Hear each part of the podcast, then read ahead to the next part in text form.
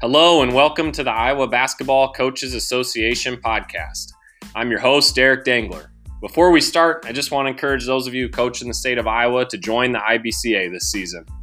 As a member, in addition to a $2 million insurance policy for your staff, you'll also get access to our Coaches Corner and Lucio whiteboard. Your team will become eligible for either all region or all state awards and much more.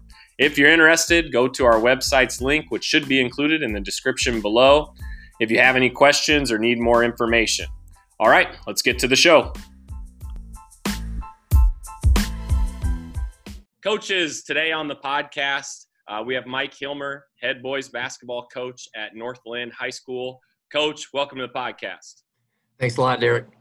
Hey, uh, I'd like to start everybody off with a couple of um, maybe more unique questions. So the first one is what is your most unique basketball related skill? Well, if you ask any of my players now, uh, I probably don't have much skill left, but uh, I, I, guess the the one skill that I, I try to hone in on, we have those Dr. Dishes. So if I can shoot from the same spot over and over and over, uh, I can be a pretty good shooter. So I, that's the only way I can compete with the boys anymore. Now, is that a particular spot on the floor? Like maybe you're hitting them in the mid range a little bit, or what's the spot you're going to go to if you get to choose? Well, I got to go. I got to go straight out to the top of the key, and the further right. out, the better to keep up with these guys. That's good. All right, next question.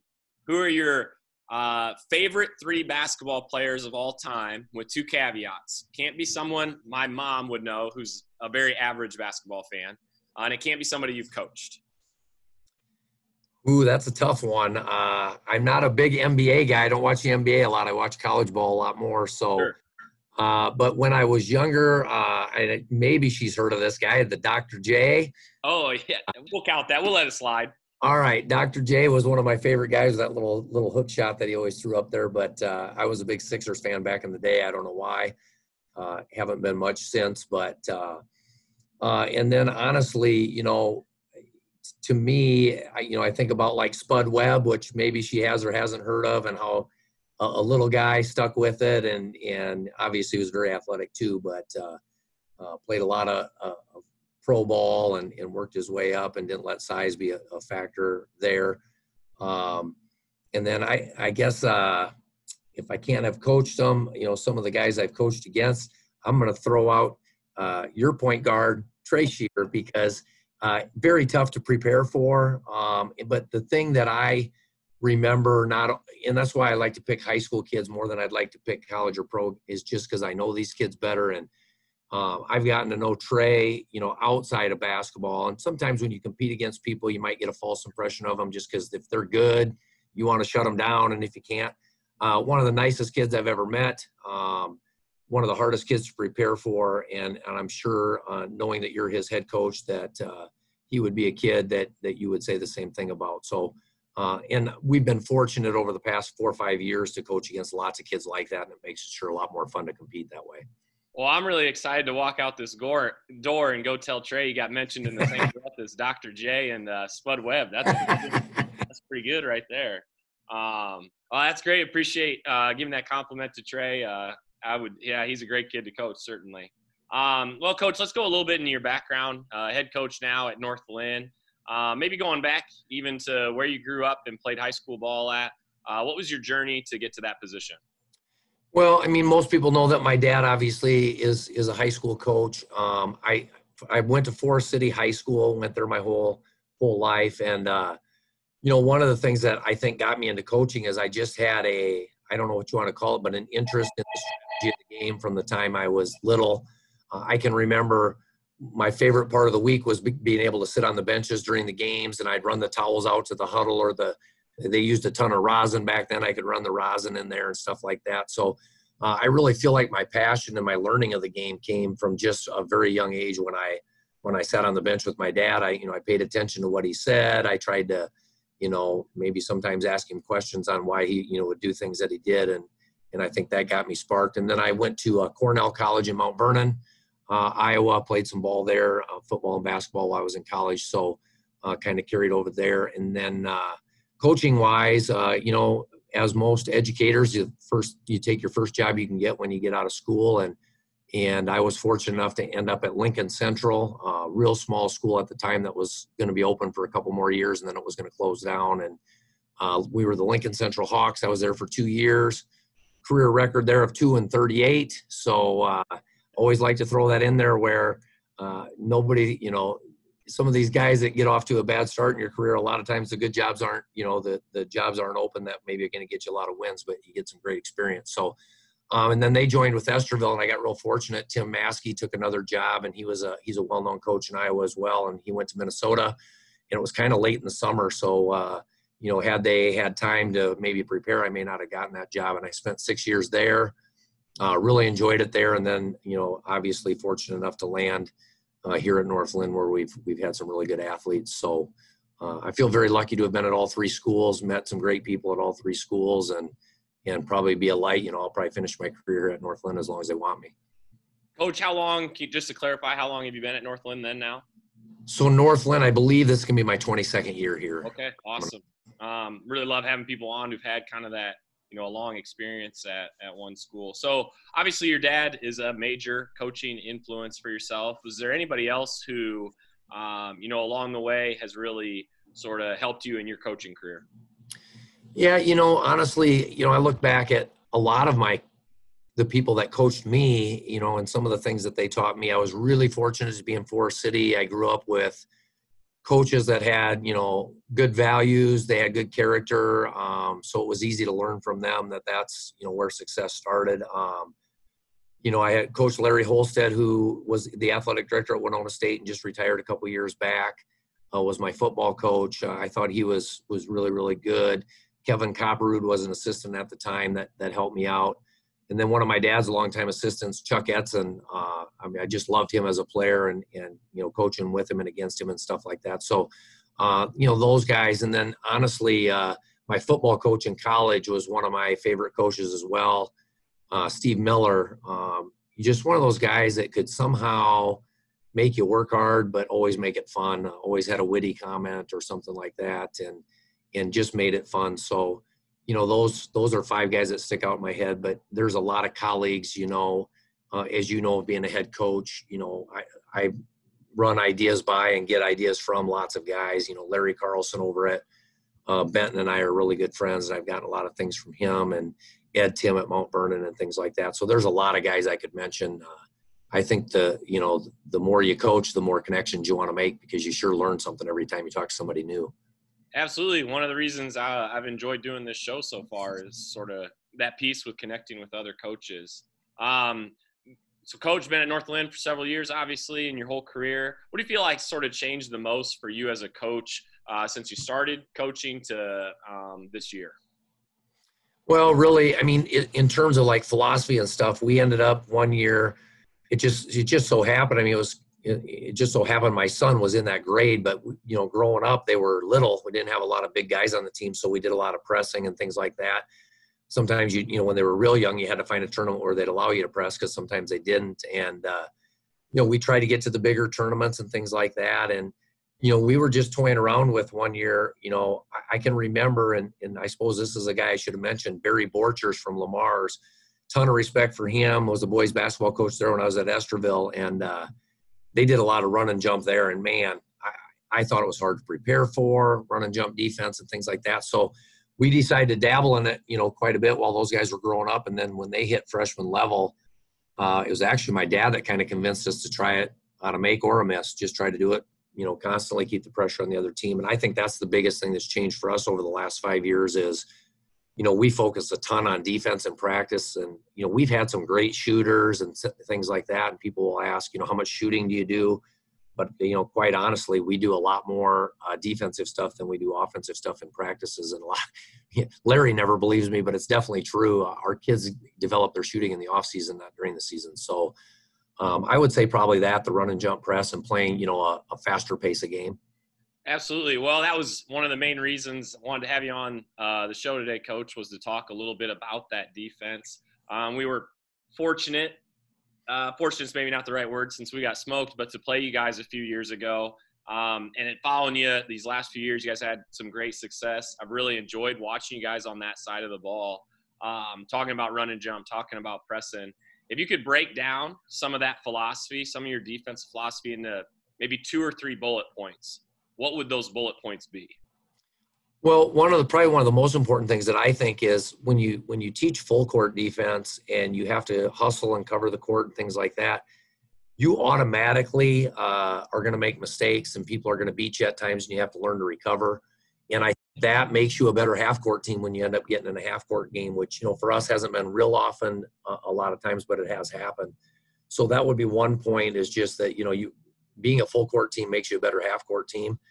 Uh, one of the bullet points I try to convince people is I you know defense isn't fun for kids, but they love this because it turns into offense and um, they once they buy into it, uh, you no longer have to worry about you know trying to convince them that defense wins games. They can see it in practice and and they love it because they're you know they're getting out. Lots more kids are getting to play and you know they need breaks because you're going up and down and, and things like that. And uh, so that that'd be probably number two.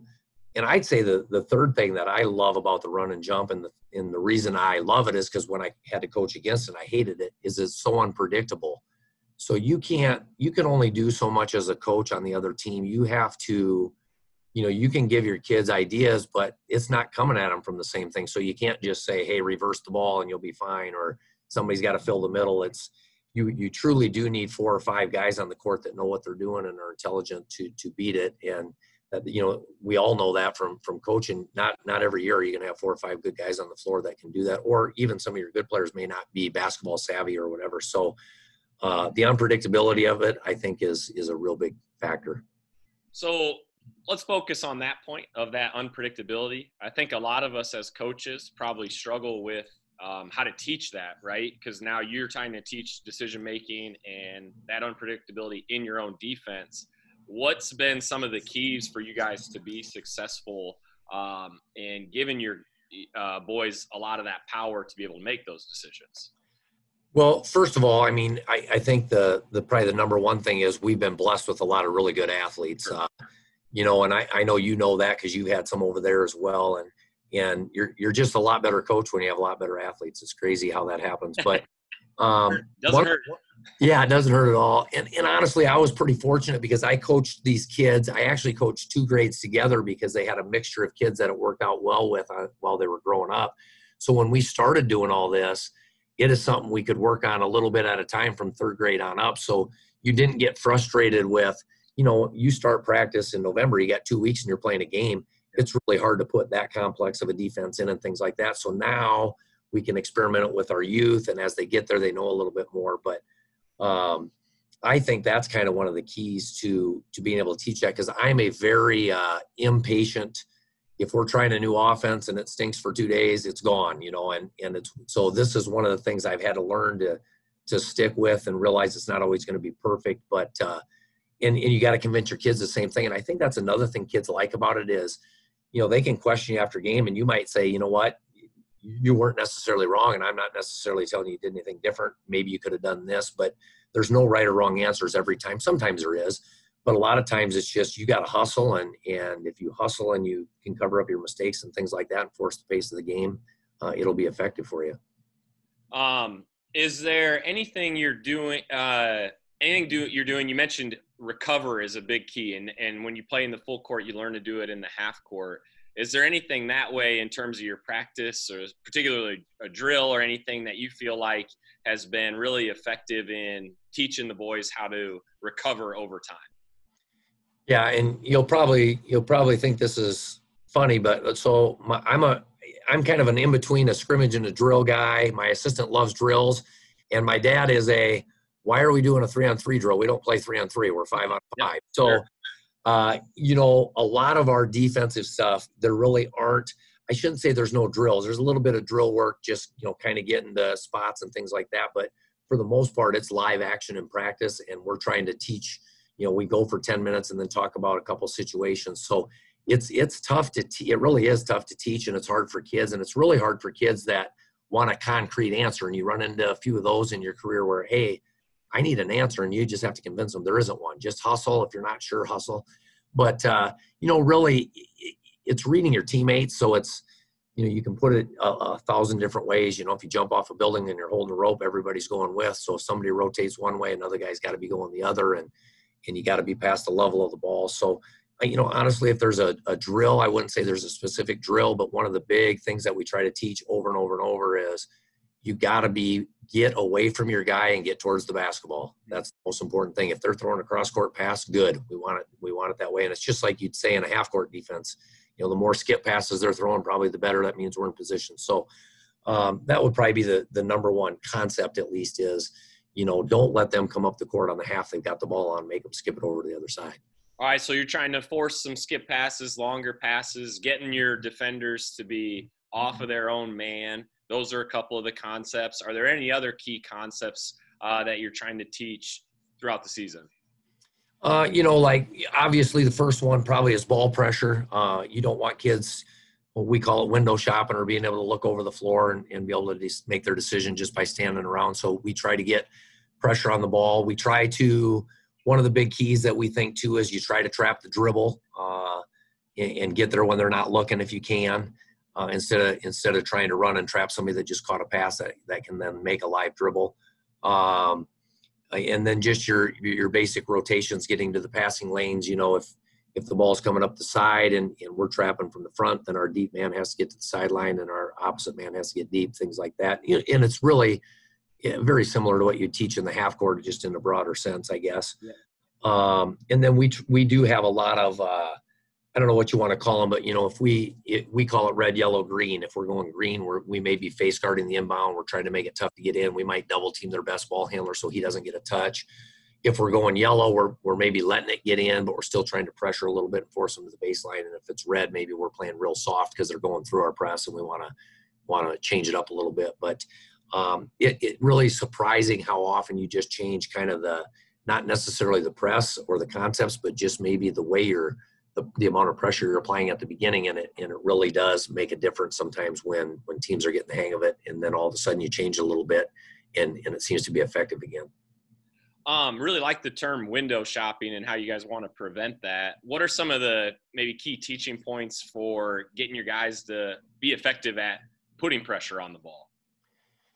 You know that's a really that's that's a good good question. That's a really tough one. Uh, you know we've experimented sometimes with we're always going to try to force them left. And then we didn't really like that because then we're giving them an advantage. And and some of the things that we like to try to teach in is if we can pressure the ball enough that they have to make a decision, but they're not shopping around and, and looking down the court, then now you're putting a decision in their hands. Are they going to go left? Are they going to go right?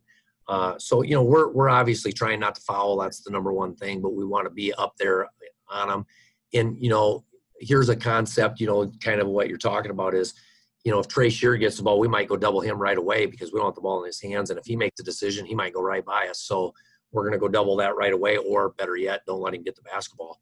Um, and, you know, get it. So we're playing him and making somebody else. We might even let somebody else be open so they have to get it, you know, depending on who you're playing. So, you know, just things like that to me are easy concepts that you can change from game to game, but you're not changing anything you're doing. You're just changing maybe how the ball's coming in or the pressure you're applying here and there and, and who you're applying it to. So, you know a lot of those depend on your team too from year to year what what you want to do. Are you going to trap the corner if they advance it down to the corner or are you going to play half court from there and things like that? So those would be a couple of the concepts i guess. Is the scout you know of the team you're playing is that the major um, maybe decision and at least how you're starting the game? Uh, you talked about the red yellow green. Uh, is that your major i would assume for most of us that is is the same for you guys yeah, definitely. Um, you know, in, in our scout, you know, we used to be a really basically a strictly half court offense, half court defense team, and we go through their sets and all that. And we we still do that to a degree, but we now, you know, we focus more on who are their ball handlers, who do we want the ball out of their hands and things like that.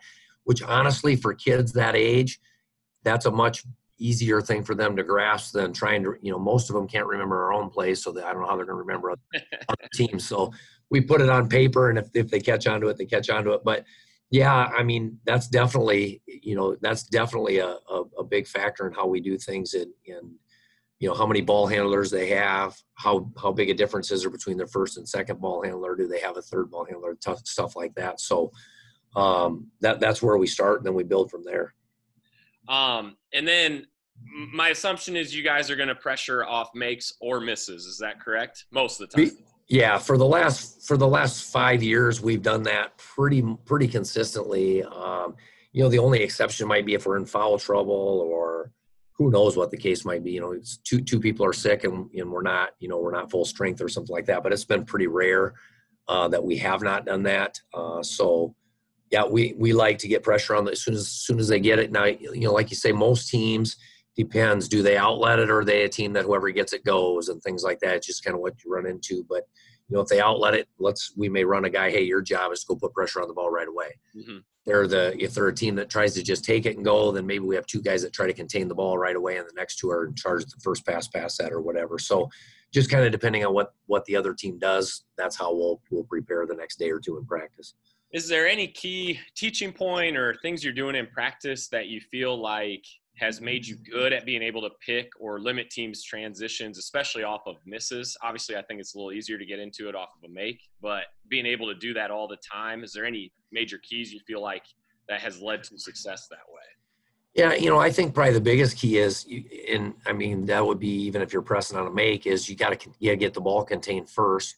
And on a miss, obviously, it's a little bit different. They may have a kid get a long rebound, he just takes off, or, or you know, they may outlet it, they may not. It just depends. So, and they're not going to be as organized on their press offense as they might be, you know, on a make. So you're you're trying to get pressure on the ball and get it stopped right away and still prevent easy baskets. Um, you know, sometimes it sometimes it takes away from our offensive rebounding a little bit because we have to make sure we have deep covered uh, if we're going to pressure right away on a on a missed basket. So, um, you know, prob- probably the ball pressure thing is is the thing that you know make or miss that we try to emphasize first, and then obviously you're trying to take away that very next pass down the court so they have to look. I always say two steps ahead. How many kids play two steps ahead? Most kids don't play one step ahead, including our kids. So make them think two steps ahead because, yeah, the really good players can do it, but then they've just thrown it to their third or fourth best player. And now that kid's got to make a decision. And that's what we want. We want different kids having to make different decisions.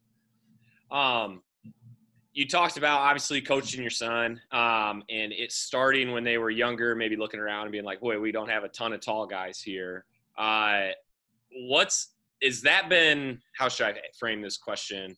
Um, what is that like trying to develop it with young kids? You know, third, fourth, fifth, that kind of age group.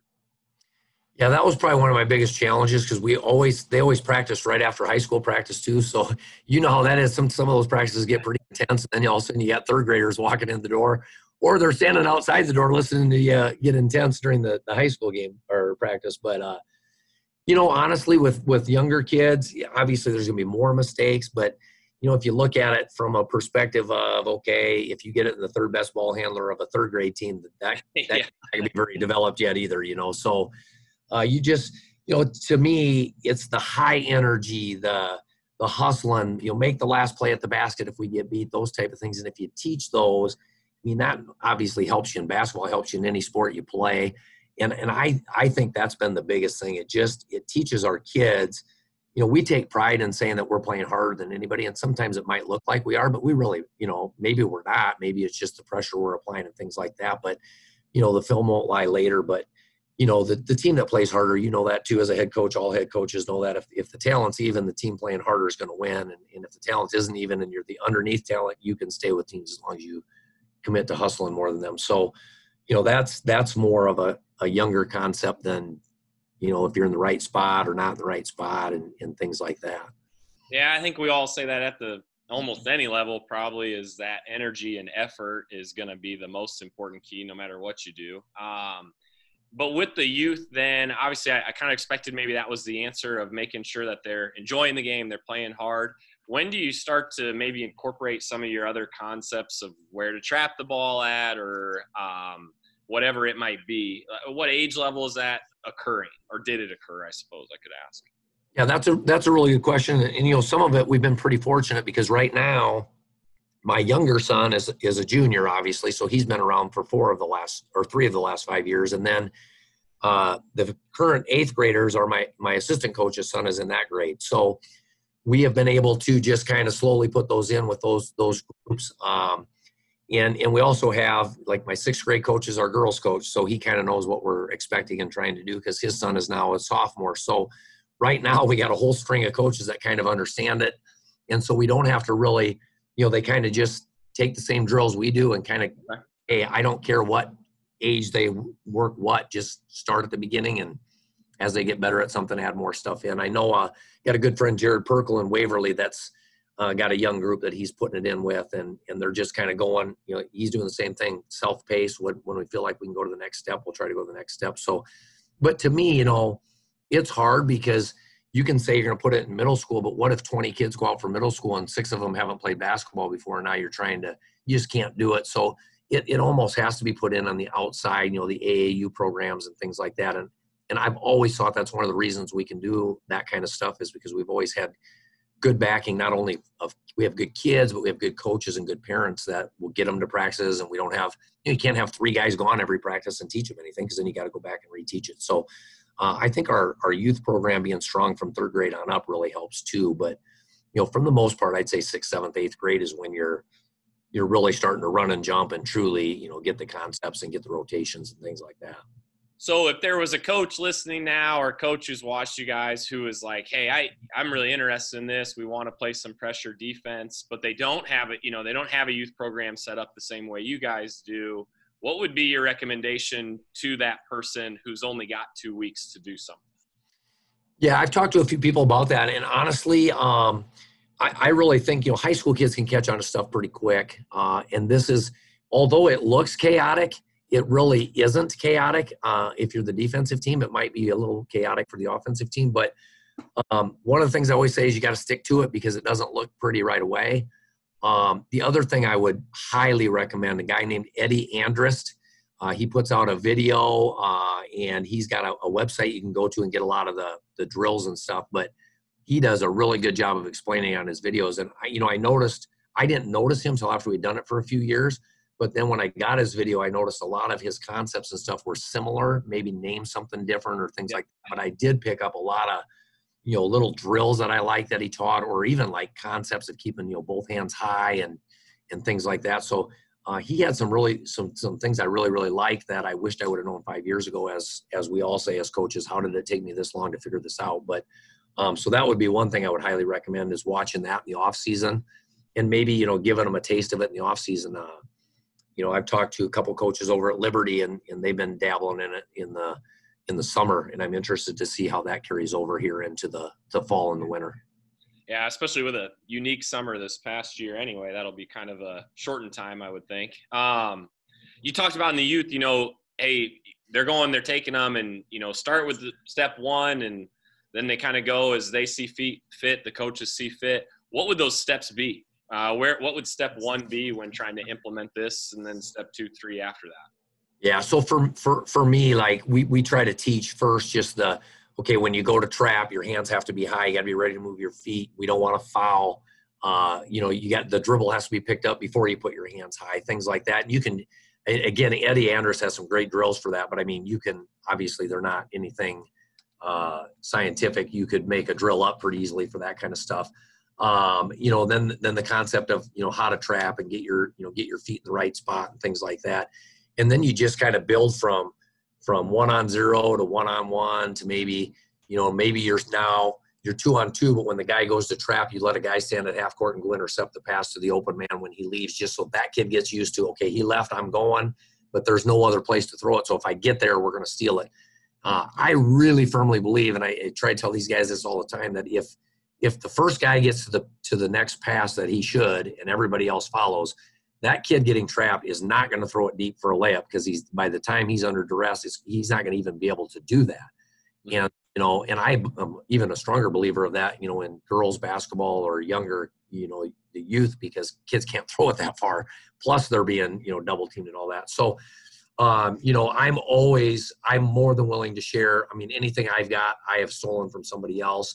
And I had a packet of drills I used when I started, and we honestly do a lot of four on four stuff. And maybe four on four plus one where so that so if they you know you got an extra guy to rotate up so they don't have that extra person that would be deep but um the the steps are are basically in the packet that we use and like i said they start from one on zero to one on one then you put a second person in there and you just teach the concepts and you know the, the run and jump truly if you teach it right if they come middle and you go to trap one guy stops them and that guy rubs off and goes to the next man so you really only have one on the ball if it's in the middle of the court So those type of concepts, I think, and they're you know really not that hard to teach, you know. And so going back to you have two weeks, you know what? The season's a long, long season. You don't have to be a great pressing team going into week one either. Uh, you know, you could just slowly get better, and maybe you maybe you only try it when you're ahead during a game, or or if a game's over and you know you're behind, and that's the only way you could catch up. Give it a dabble, and and then pretty soon you're going to know, you know, if you're working on it in practice and stuff, when you're when you feel comfortable doing it in a game. I can I, I like that build up, coach. Um, when you guys are teaching it, maybe like five on five it, at the beginning of the season, are you starting right away, and, and maybe even with younger kids, like we're trapping right away, or we're just working first on um, making sure we can put ball pressure, and it's pretty much straight man to man. You know, we do we do so we'll do a lot of ball pressure stuff one on one, but as soon as we go to two on two, we're trying to teach. Okay, he puts that dribble down. He's one way or the other. We're yep. trying to turn him obviously away from the guy that's going to trap and then come trap. If he comes right at you, you guys got to get him stopped. And then we try to teach that little run and jump switch. And honestly, I haven't picked that up a lot until this year. I'm kind of excited that that's one of the things that Eddie Andrus teaches really, really well. You can see them get the ball stopped and not trap two guys in the middle because there's more outlets, obviously, of the ball in the middle. And uh, they just have that guy kind of run off uh, further down the court, and and I really like how that looks. So that's one thing we'll focus on this year. But um, you know, we'll, we'll be we'll be at five on five by the third or fourth day of practice, but it won't be the first time all these kids have seen it either. Yeah. Uh, you know, the current freshmen that we have coming in, Griff, uh, Coach Griff or uh, Travis Griffith, our, our assistant coach, uh, his son is in the eighth grade, and the eighth and ninth have been brought up together, kind of like uh, my son and the grade older than him were brought up together. So that group has already been doing it for several years, and they'll know exactly what they're doing. Um, maybe just describe because I'm generally interested in what your uh, like a normal practice schedule would look like, how it kind of progresses through a typical early season practice. Well, I hope Larry Carlson's uh, listening because he never believes me when I tell him this. So, uh, you know, and we'll we'll mix it up sometimes, but you know, we all have kind of a a common thing that we do. So we'll we usually come out and the first thing we'll do is is some sort of shooting drill uh, and it won't be long because we have a you know we, they come out and they kind of stretch out. We don't have a, a team stretch out or a team uh, shooting warm up. They they do that on their own when they get there because they get there at different times. We want them to get going right away when they get there. So uh, once we start, we may do a little bit of ball handling, then we go to a, a shooting drill of some sort. We do a lot of um, what do I want to call combination drills where maybe it's an attack into a shot or an attack into a finish and those kind of things. We probably do that more than shooting for sure. Um, so maybe coach, just, just a sec, I'll stop you real quick. Are those sure. um, like uh, drills that are on air, so it's just the offensive players, or is there a defender typically in those situations? What are those um, like? Yeah, a lot of times, like especially the the combination drills where we're finishing at the basket, we definitely like to have a defender. Yeah. Uh, and you know, we may or may or may not have a pad, or just have them try to block the shot and tell them, hey, you know, assume he's coming in here. Do you know? We tell them exactly what to do and show the other guy what the you know footwork or hands would, would be doing, and uh, you know whether it's inside hand or euro or whatever the you know whatever the case might be. Um, there's a lot, lot, obviously a lot more to that now than back when we were coming through the ranks. So, um, and then honestly, you know, we we scrimmage a lot, and uh, Larry thinks we just shoot for two hours, but we don't.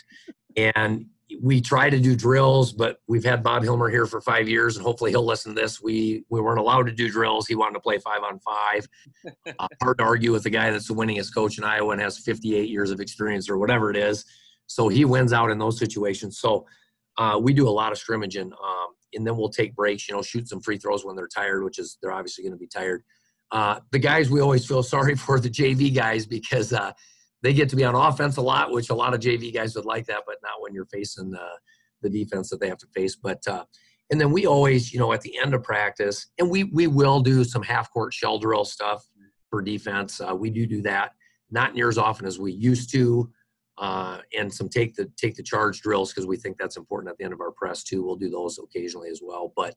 Uh, for the most part, it's you know we may go four on four or whatever for a while, but then it's going to get to five on five, and we're going to be scrimmaging uh, uh, quite a bit. So, you know, and, and again, depending on the time of year, we might, you know, when we're in tournament time, we're honestly, we're only practicing for probably an hour and 15 yep. to 20 minutes. And early in the season, we don't care if we wear them out. So we're going a little bit longer. And, you know, we may, we actually have from 3.30 to 6 in our gym so that's pretty fortunate too that we have enough gyms to do that uh, and so you know we normally try to get done at 5.30 so kids that want to put in a half hour of individual work can do what they want to do instead of uh, something that we dictated during practice so and then we can work with them individually too so that works out pretty well that way so obviously the press and scrimmaging is going to take up a lot of the practice, but you're working on both offense and defense in there. But how how do you feel like this has uh, this system's affected your offense? You know, honestly, to to be quite honest, our we've always been a set play team. Mm-hmm. And obviously, when you're playing fast, that doesn't really conducive to set plays because you're doing a lot of stuff off transition anyway. So it has forced us to teach more motion concepts that if we can. Um, I still don't think we're to the. I, I, would say honestly, it almost adversely affects your offense, uh, just because you we're spending more time obviously on defense, yep. but we're also in practice when you're going A against B or whatever the case might be, you're also scoring a lot on transition. So you know, if you think of offense as our offensive skill, yeah, we're getting better and things like that. But if you think of the mentality of you know, grind it out for three or four passes and get ball reversals, it's almost adversely affected. They got to be really mentally tough to do that because it just doesn't happen that often in practice the way we play. You know, and we've even experimented the last couple years with a lot of half court run and jump. So then if we're working on that, you you can't run a play there either. So it's you know, it, it's kind of counterproductive, but we try to teach it as, hey, you know, most teams aren't going to do this to us, so this is what we would do instead. You know. Yeah. So obviously, that's probably. I mean, that's going to force you guys to get a lot better at offense. I would think in those just by playing the defense. Um, but I'm sure there's some games where it, it, ends up getting slowed down a little bit. And you talk about being set plays. Are you still making sure you're marking out some time to be able to work on those things? Um, and then maybe you know what percentage of time would that be? Yeah, and I probably left that out a little bit. I, I would probably be accused more of working less on all. I mean, you hear this all the time: teach them to be good players, not teach them plays. Sure. I'm probably the biggest guilty guy of that.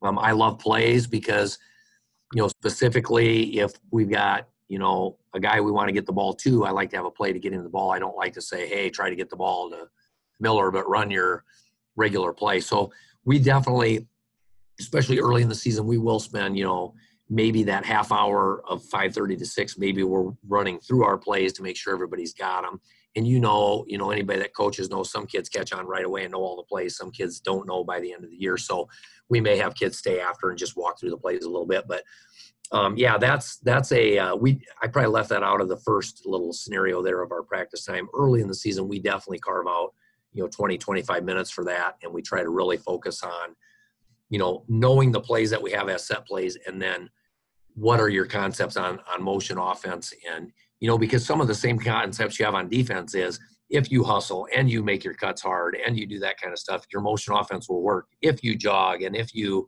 you know, stand still, you aren't going to get open looks on offense. So those type of things, yeah, definitely, we definitely work on when you're practicing that half court offense, is that um, also in a five on five setting most of the time, or is it a little bit more broken down, slowed down? Yeah, I, I would say, you know, for the most part, especially the set plays, we always run those five on five just to make sure everybody knows where they're going and stuff. But when we do motion stuff, we might do like a five ten minute segment where we're working on, let's say we're just passing and basket cutting. So they, get used to it before we're actually in the motion. And then the next day, maybe we say, okay, we've already covered basket cuts. We shouldn't have to tell you twice. You're high school kids. So now here's a second option you can do. And then hopefully it slowly in two weeks, you know, you've got a motion offense that's, that's pretty effective. Is that in the half court most of the time, coach, or do you guys play up and down for the, that as well when offense is your focus? Yeah. When we, honestly, when we work on our, offensive stuff, we do a lot, most of that half court, definitely. And, and, a lot of it we'll do skeleton and then put a defense in there, you know, after we've worked five on zero for a little bit. Um, Coach, I think that's really all the questions I have. I uh, really appreciate you taking the time. Is there anything else you'd uh, like to share before we uh, log off here?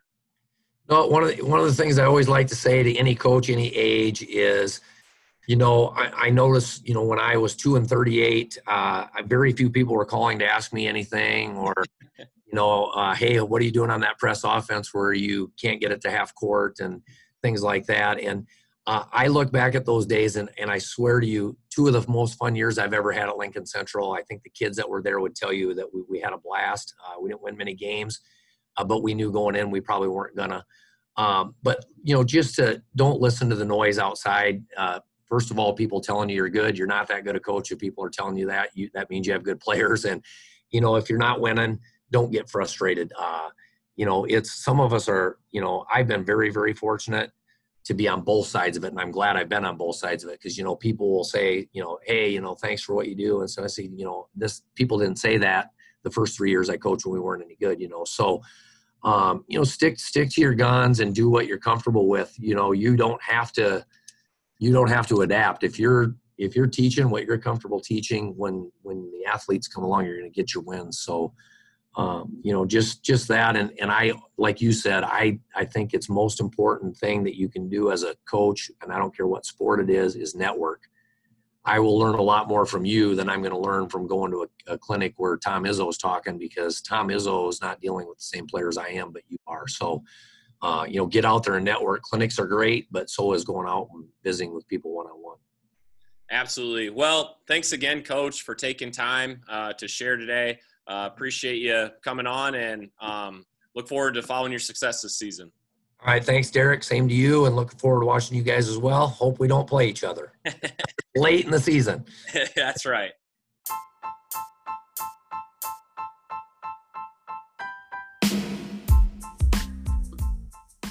Thanks for listening. As always, if you guys enjoyed the show, go ahead and try and give us a rating wherever you listen to the podcast at. I think it'll help boost us up uh, and get, make us available for others to listen. And then please share with anybody who you think might be interested as well. Uh, once again, thank you for joining us today.